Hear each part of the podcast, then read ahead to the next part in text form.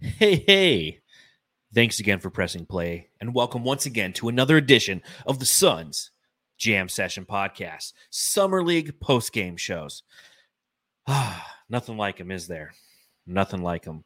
My name is John Voita, and I am the co host of the Suns Jam Session Podcast and site manager of brightsideofthesun.com.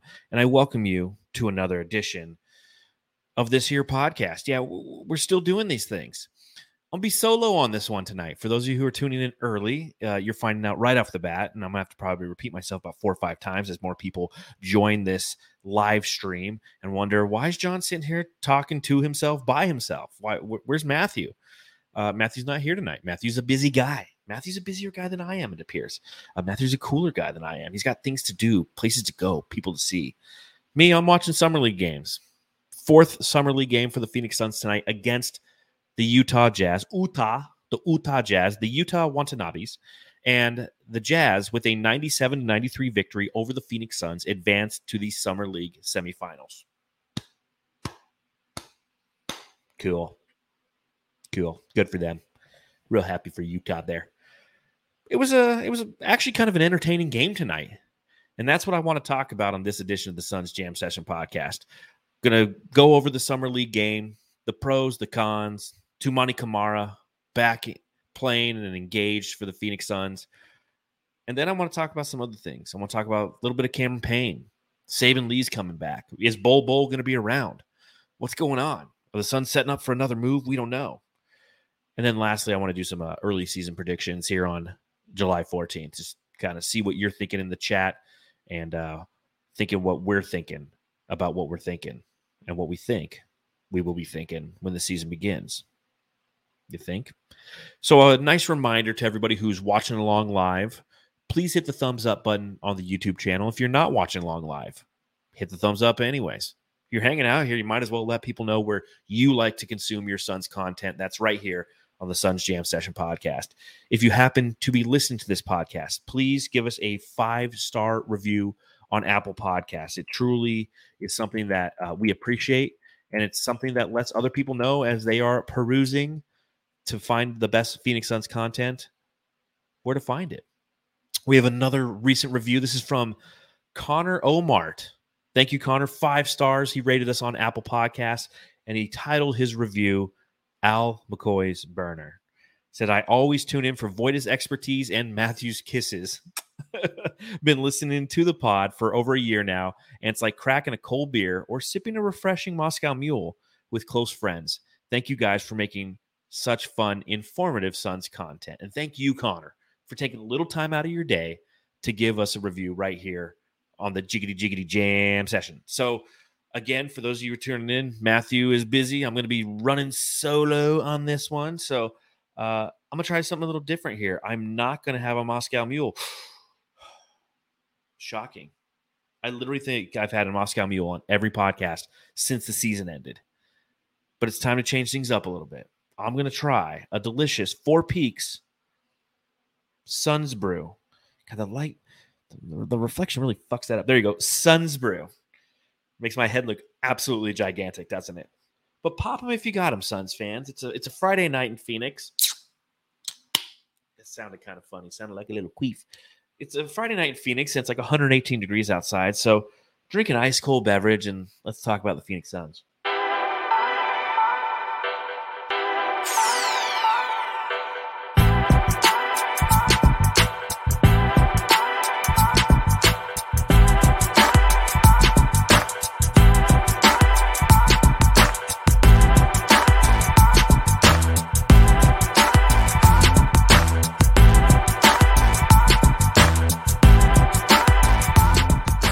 Suns lose their fourth and not final game of the Summer League. The way that it works is all teams play four games between July 7th and July 14th. One week they play four games, eight days. And based on the, your record after those four games, you're going to either play an additional game on Saturday or you're going to end up in the Summer League semifinals, which is what Utah was playing for tonight. They were playing for an opportunity to go to the semifinals in the summer league as they entered this game with a three and zero record. Obviously, the Phoenix Suns, you know, we're one and two. We're not fighting for an opportunity to play some extra basketball that means something, even though none of it means anything. We're just we're uh, we're trying to put it together as a team and see what uh, fluidity could look like on the court, and that's something that I really enjoyed about in this game is the Phoenix Suns looked fluid. I think it's the best way to say it is the best offensive basketball that I've seen them play thus far in the summer league. Uh, passing the ball, not a lot of isolation ball, right? I mean, that's the challenge when you watch summer league basketball. Is you see a lot of isolation basketball. You see a lot of players who good, bad, or indifferent are trying to stat pad a little bit. They want to showcase their skills to those in attendance, to the scouts who are watching. It's their first, perhaps their only chance to ever be on national television. So they are going to play for themselves. They play for me, not we. The Suns tonight looked like a team that was playing for we, uh, not weed, for we. Okay. And because of this, their offense was popping a little bit better. They the everybody was getting involved. You look kind of up and down the box score, and you see a lot of players who scored in double digits. You had a Hunter Hale had 12 coming off the bench. Uh, you had Brown scored 10 points. The other Brown scored 13. Toumani Camara had 14. Grant Sherfield, the rookie from uh, Oklahoma who's undrafted, he scored 23, 9 to 17 from the field for him. So it, it was a team that was really moving the ball around and through three quarters in this game, really, really looked good. And then the fourth quarter happened. And in the fourth quarter, the top line of the Utah Jazz ultimately took over. This is a team in the Utah Jazz that ended up scoring 21 points off the bench of their 97 points, whereas the Phoenix Suns scored, let's see, math, 24, 27 points, maybe 30. Uh, and it was Johnny Juzang. I don't know if anyone remembers him, played uh, for the UCLA Bruins. I believe he went to a Final Four a couple years ago, went undrafted in the 2022 NBA draft. And he was continually attacking his size and athleticism and affinity for attacking the cylinder. Got him to the line. He was seven of 10 from the line, ended with 24 points to lead all scores in the game. Uh, you had Luka Samanic scored 22 points as well, had six rebounds, four assists, couple blocks. And the defense stepped up as the offense stepped up for the Utah Jazz. They outscored the Phoenix Suns 33 to 21 in this in the fourth quarter. Ultimately wins win the game by 4 points and that's it. They're going off to the semifinals. The Suns are going to play again the Memphis Grizzlies tomorrow uh, in a 6:30 game and that's just kind of where we're at. Obviously, we were excited because Toumani Camara was playing again. Mani Camara I don't know how Suns Geek does this shit talking by himself. You can't drink. Suns Geek, how do you do this by yourself? I need to be like, Matthew, let me ask you a question. And then I just can't hear a pound of beer. This thing's going to be fucking half full before this thing's done. Uh, Toumani Camara, I felt like he came out and looked, again, confident to begin this game. Like he was a men playing amongst boys at times. He scored five of the Suns' first nine points, and then kind of in the middle part of the game, really started to, I feel, force the issue. He ended five of 14 from the field. He had 14 points, as I mentioned. He had seven rebounds, four assists, uh, five offensive rebounds. Seven of his rebound or five of his seven rebounds ended up being offensive. And I really, again, I, I admire his hustle. I admire his uh, willingness to attack and be somebody who's a fuck shit up guy. I mean, that's what he was kind of played at like tonight was in that fuck shit up mode where he was sitting there and he was like, listen, I'm a better athlete than the majority of you, so I'm going to go out there and prove it. But at times he find he found himself running himself into situations and then in an effort to try to bail himself out, he was making bad passes. He was throwing the ball back to his teammates on the perimeter, and it was just just a bit outside, high and outside, and then it would end up as a turnover. So a few of those plays in the middle of the game, and then he kind of started to reel it in a little bit more in that you know middle part of the third quarter into the fourth. Uh, but ultimately, you know, the team lost. But again, good things that we saw from him. Uh, as Bees says in the chat, says Camara's activity level is very high, crashing the crashing the boards, moving bodies, uh, and did an Amari uh, like attack to the rim. Uh, I think Mike Vigil from the Timeline podcast tweeted something out about that. He's like, uh, to Amari Kamara because of the, his way that he attacked it, a spin move, and then uh, a hook shot in. It's like I miss those old, you know, this guy right here, right behind me, Amar'e uh, Stoudemire, the way that he's attack and do the the quick spin into a little baby hook for two points. That that that play was money in the bank. And tomorrow was pulling that out of his bag tonight. So it was nice to see that. We'll see if he plays tomorrow. My guess is that he doesn't. The coaching staff of the Phoenix Suns did this the last time they played a back to back against the Pelicans in game three. Kamar didn't play. And he stated that he was a little bit sore. He was sore than he thought he was that he was going to be, and ultimately he didn't play in that. So with the final game upcoming, it'll be interesting to see if they choose to play him or not. Uh, as Alan Snow states in the chat, too bad Goodwin didn't play the last couple games. Yeah, it was kind of disappointing that in the middle of that first game, after 18 minutes played, Jordan Goodwin got left knee soreness, and the Suns just shut him down. Jordan Goodwin, Toumani Camara, those are the two players who have an opportunity to have some semblance of an impact on the pro squad come the regular season. There's no reason in the Summer League to push Jordan Goodwin in any way, shape, or form.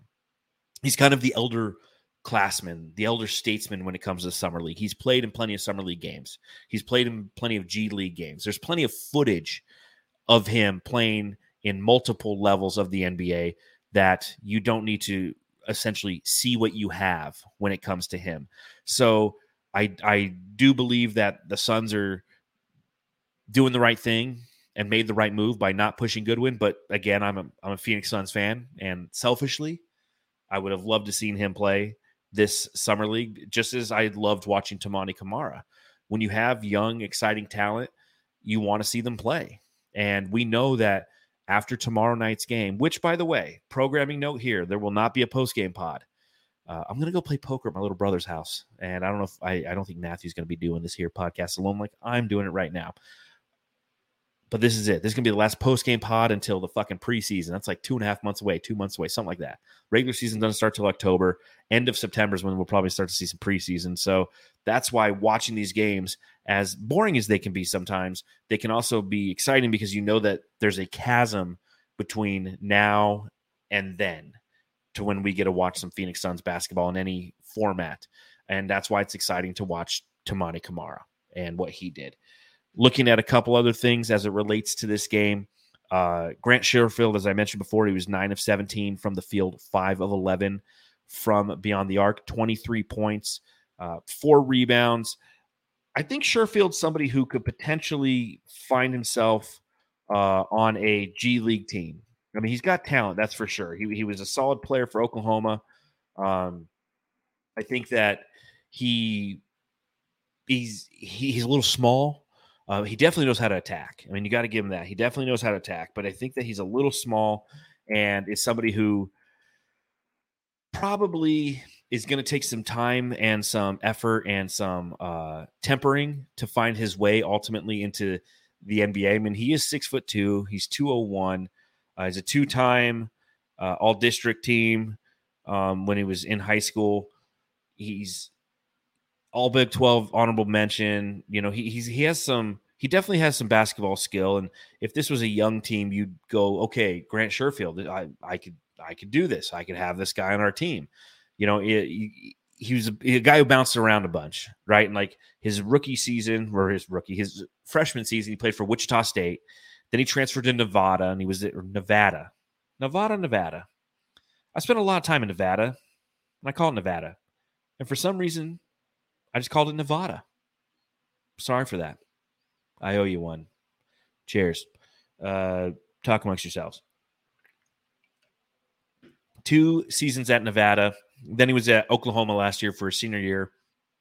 And he averaged 15.9 points. Hell, he averaged uh, more than that with Nevada. He averaged 18.8 in two, two years there. So he's definitely somebody who can fill it up. He, uh, 36% career three point shooter in uh, college. So I, I liked what I saw from him. I liked his ability to attack. Uh, but again, you know, I'm, I, I'm almost talking in circles here because ultimately it doesn't matter. Uh, this team, the Phoenix Suns, they're they're looking for bigger things. They're looking at bigger things, and some of the bigger things that they're looking at, and some of the things that have been rumored this week, uh, make us guess at what's going to happen.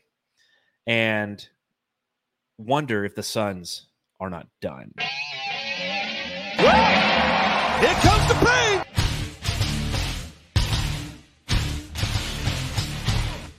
So the rumors continue around the Phoenix Suns. Uh, Cameron Payne's name has been brought up uh, as a trade possibility. Uh, TJ McConnell with the Indiana Pacers is who he's been linked to. Uh, God, I forget who it was. Jake Fisher from Yahoo Sports, the you know their NBA senior writer, mentioned both of those facts. And of course, everybody jumps at the idea of that, right? TJ McConnell for Cameron Payne, fucking sign me up, right? You know, in TJ McConnell, you get a veteran point guard who is scrappy on defense, is more of a distributor, is more of just a traditional point guard. And I feel like if you pull Cameron Payne from the equation and you insert TJ McConnell, that is a massive win for the Phoenix Suns because it gives you two different kinds of point guard play. The Suns most likely are going to have Devin Booker and Bradley Beal running the point with the first team unit this next season. And it'd be very nice for some switch it up, if you will, when they bring in the second team unit. Now, granted, it's not hockey, they're not doing full on line changes. You're going to temper minutes and you're going to mix and match and see who can has the chemistry and can play well together. But if there's moments where it's like, okay, Booker's coming out, we're going to now put in Eric Gordon. Okay, now Eric Gordon is going to roll out there with Bradley Beal for a while, and then Bradley Beal is going to come out with TJ McConnell, and they're going to play like two or three minutes. And now Devin Booker comes back as Bradley Beal takes. I mean, there's a lot of different combinations there. And currently with Cameron Payne, I feel like the goal, at least per Frank Vogel, is to carry the same type of offense, a fast paced offense, if you will, something that he's referenced numerous times and something that he stated at Bradley Beal's inaugural uh, press conference, right? You know, we, are a team that wants to play with pace. Cameron Payne's going to be a part of that. Like he's definitely said those words and talked about how Cameron Payne is going to be a member of this team who is going to assist in pushing pace and keeping the scoring going for Phoenix. But that being said, it's nice to throw a curveball at opposing teams from time to time. Bring in a guy who, because you're already going to have offense out there. Like Eric Gordon is going to play a lot of minutes. Bradley Beal, Devin Booker. From a guard standpoint, you got a bunch of offense. In Cameron Payne, you got um, somebody who has a little bit more of a reckless abandon. It's not necessarily a distributor, not somebody who's looking to set his teammates up. He's looking to take the wild, craziest, funniest fucking shot possible, bank it high off of the backboard, and hopes it goes in. And then when he makes it, he screams, yells, the fans get excited. When he misses it, he gets disappointed, he puts his head down and he runs back and then he makes an error on defense and yada, yada, yada. We know it. We've seen it, right? Now, I'm not anti Cam Payne, but I think that TJ McConnell and the curveball that that could provide and the wrinkle that that could provide, both offensively and defensively as a team, would be something that I would be a fan of seeing. The challenge when we talk about the acquisition of TJ McConnell or trading Cameron Payne, period, is Cameron Payne is scheduled to make $6.5 million this upcoming season, right? One year deal. Uh, TJ McConnell's, I believe, nine. It's like 8.9 million, and he has a non-guaranteed contract next season. So the challenge that you run into is due to the fact the Phoenix Suns have exceeded the second apron. I think they have the third highest payroll in the National Basketball Association behind the Golden State Warriors and the Los Angeles Clippers due to that second apron, they can't take back any dollars over what they send out. So if they send out $6.5 million in salary, i.e., Cameron Payne, you can't do a straight up deal for TJ McConnell. You'd have to get either a third team involved or add us add another player to the deal. One of those $2.2 million contracts that you just signed potentially. Uh, but again, I think that that becomes challenging. Uh, the other challenge here is why the fuck would Indiana want Cameron Payne? I mean, not to say Cameron Payne's a horrible player. He's a, he's a good he's a good player. He earned a six point five million dollar contract. He plays hard. He's had some injury history over the last two seasons. I think that's really hampered him. If you go back to the beginning of last season, he did play very good. Uh, there was a lot of injuries last season, and he stepped up before he got injured in I believe January timeframe. But for the first part of the season, Cameron Payne was I, I was eating my words. I thought he was going to fall flat on his face. I wrote articles for Bright Side of the Sun last summer about how Cameron Payne needs to step up, and I don't think he will. And then he did. So kudos to him. He is a quality NBA player. I just don't think that his value is that of TJ McConnell. I don't think his value on the open market is much more than a veteran minimum, truth be told.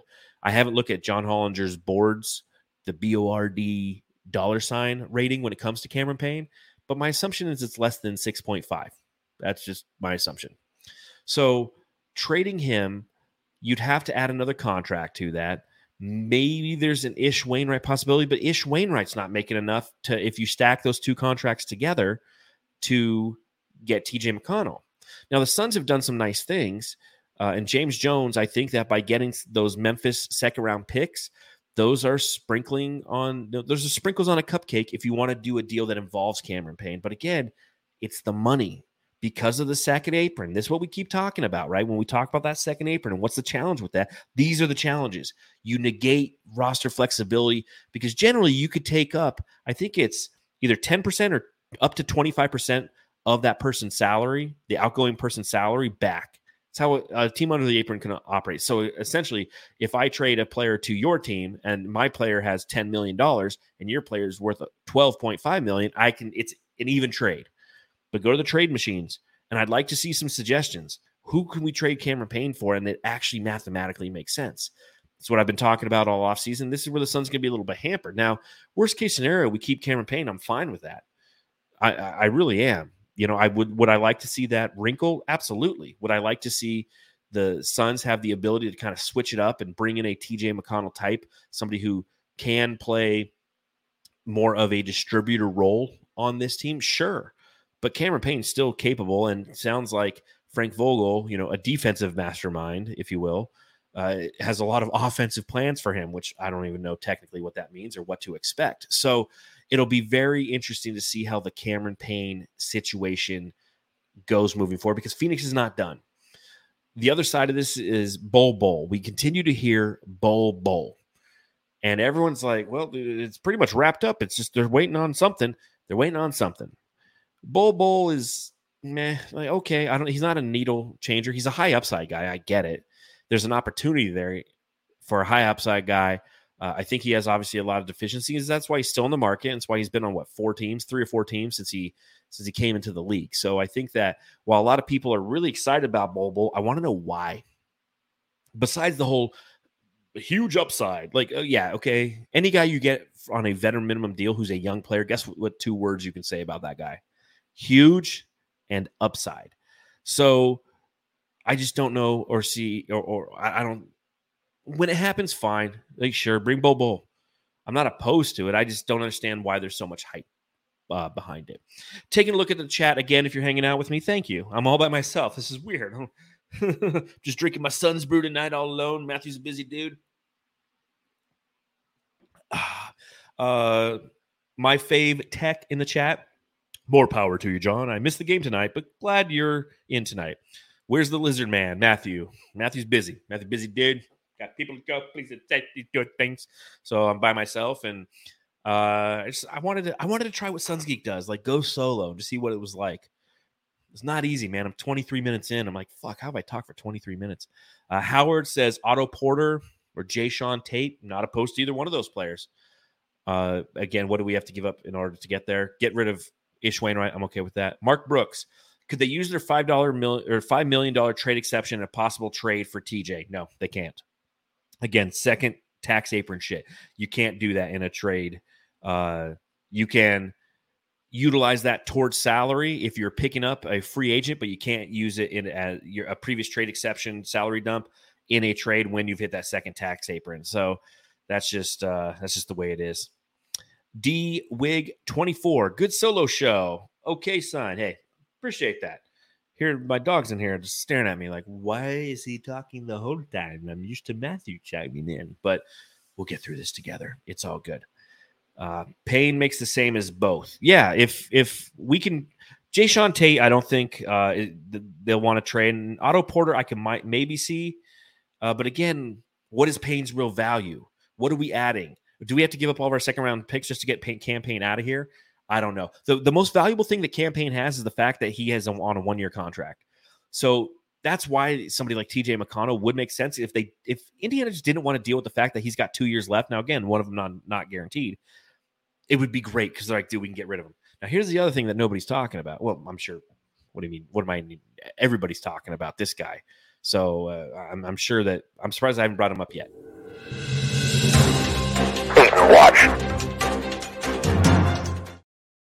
See, one way that you can get TJ McConnell here is you take DeAndre Ayton and Cameron Payne and you trade him for Miles Turner and TJ McConnell. The math works and boom, solved. Miles Turner is your starting center and TJ McConnell's a backup four or backup point guard. Uh, I don't want to do that either. Again, I'm I'm on I'm on the Ayton train right now. I want DeAndre Ayton here next season. I want him as our fourth fourth best player. I want him to be the guy who can completely focus on defense and being everything that Frank Vogel has proven to excel as as a coach, as have has a defensive rim protector. Because de- good, bad, or indifferent, he might not dunk, he might have shitty hands on offense, but he has athleticism and lateral quickness and the ability to deter shots at the rim. And we've seen it what it looks like when DeAndre Ayton is locked in. I want to see it with this version of the Suns. That's just me. Okay.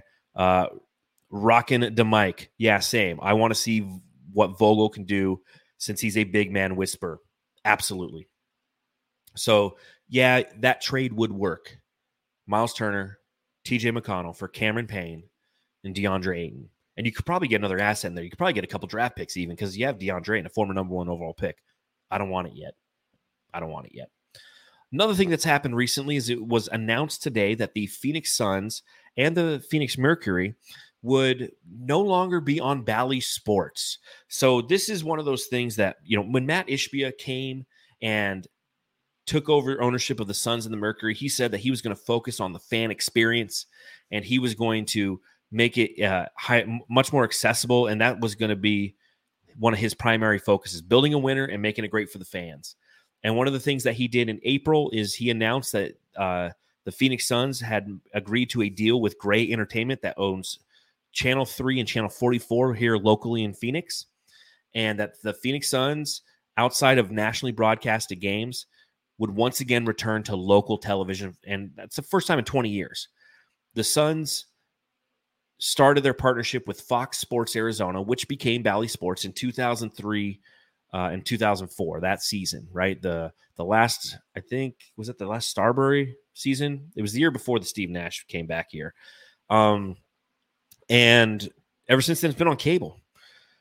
And we know Bally Sports has sucked. We know if anyone who tries to stream them through the app, dude, it's it's not good. It's not good. Even streaming them through the web page, not good. Um, so this is this is big. I mean, growing up as a Suns fan, they were on UPN 45, right? And I know that you're probably watching this, and whether you're on your phone or you're listening, uh, raise your hand if you remember the old intro. Remember that dun dun dun UPN 40 I'll play it for you.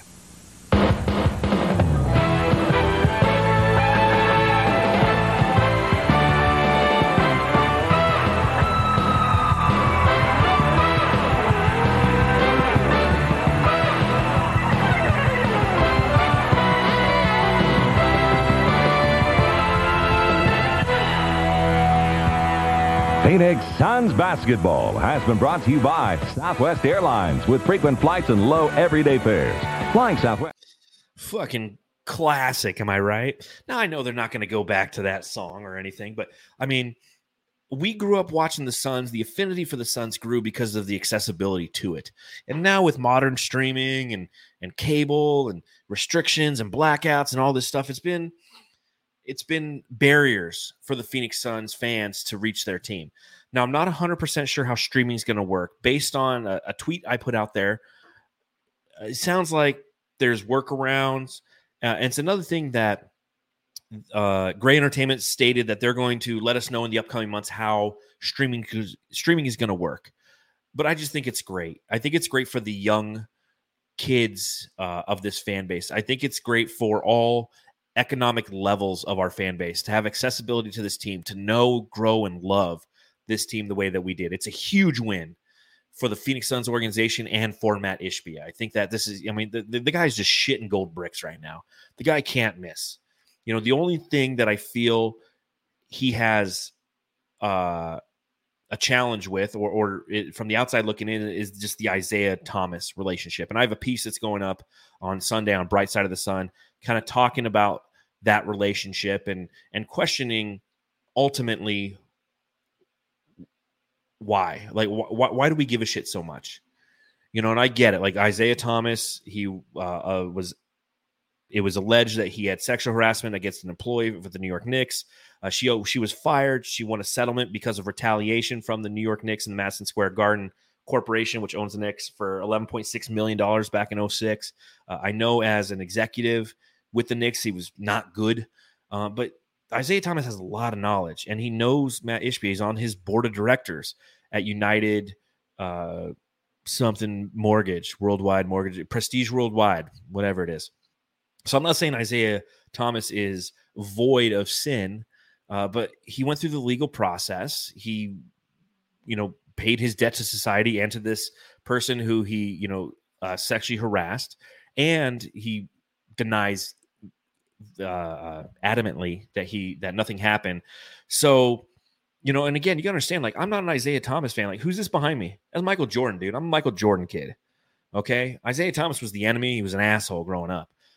But if I'm looking from the outside looking in, and I go, okay, I, I understand the scars of this organization and what we just went through with Sarver, and you don't want to bring somebody around the organization who has anything remote that that that remotely uh, mirrors the um, actions of Robert Sarver.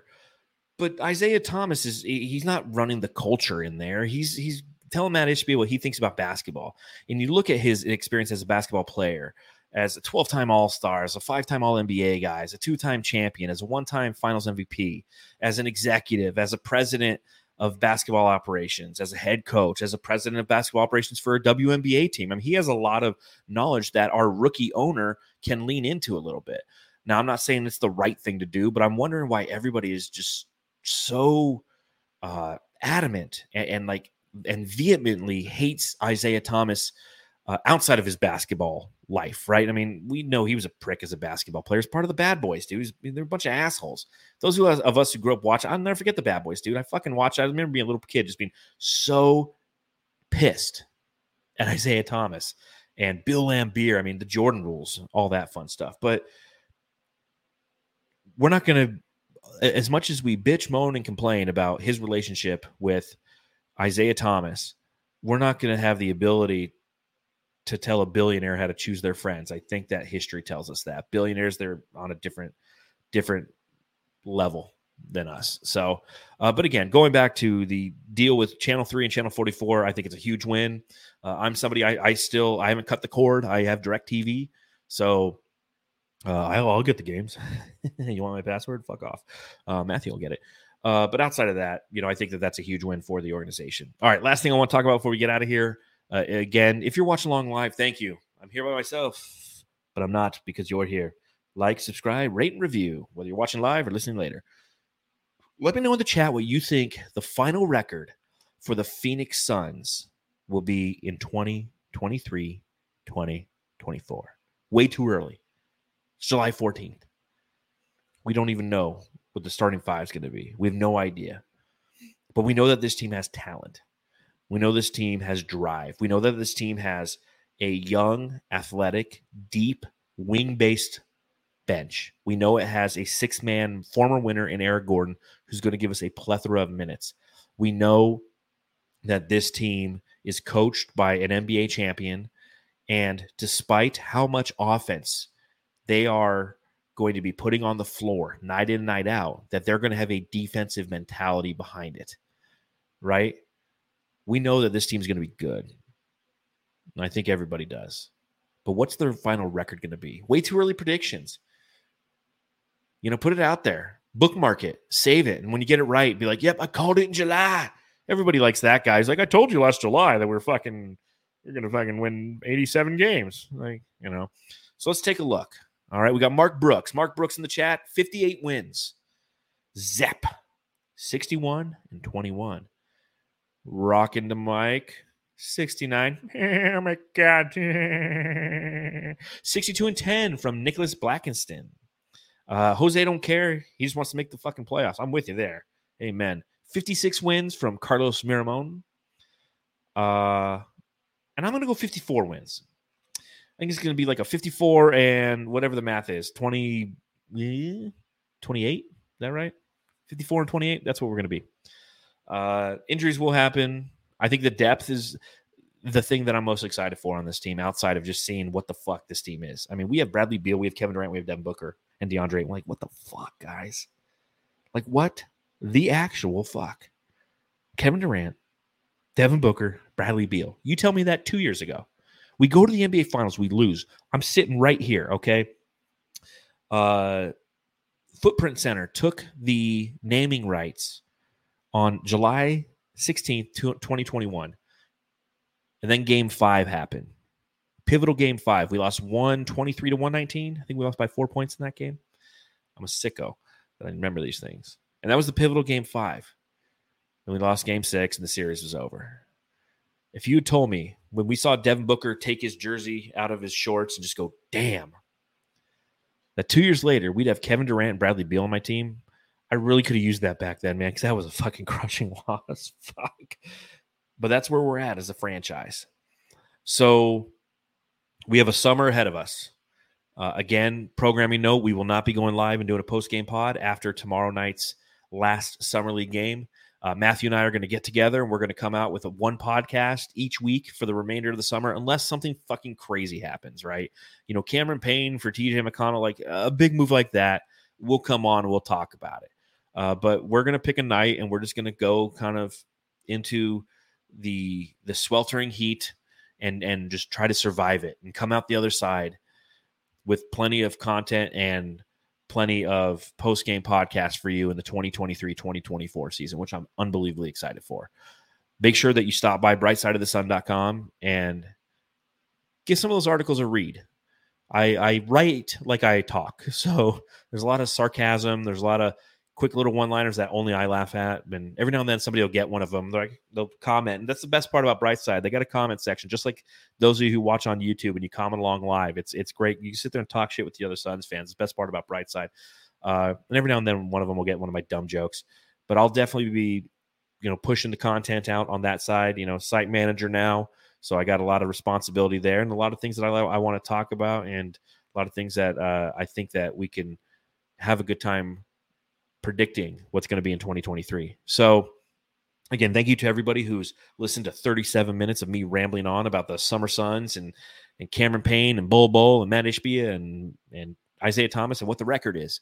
Uh, but again, I appreciate your time. I appreciate your support. I appreciate the thumbs up. Everyone who leaves a, a five star review on Apple Podcasts. Matthew and I, we really, really appreciate the fact that you guys give two shits about a couple of Suns fans uh, and you take time out of your day to watch or listen to us really means a lot to us. And the fact that we've been doing this, this is coming up on our fourth season, fifth season. I think it's our fifth season 19 to 20, 20 to 21, 21 to 22, 22 to 23. This will be our fifth season that we're doing uh, the podcast for. So, I mean, we've been around for a minute. Um, I know a lot of new podcast, Suns podcast. There's a lot of different places that you can go. We love them all. You know, I never root for anybody to fail. Not one. No one in the Phoenix Suns community that creates content. I never root for them to fail. I just root for myself to succeed. So, on that note, Jamsters, have a great weekend. We'll see you sometime next week. Make sure those notifications are on on YouTube. And if you're listening to the podcast, make sure your notifications are on as well so you know when we push out the new content. And remember, as always, go home and love your family.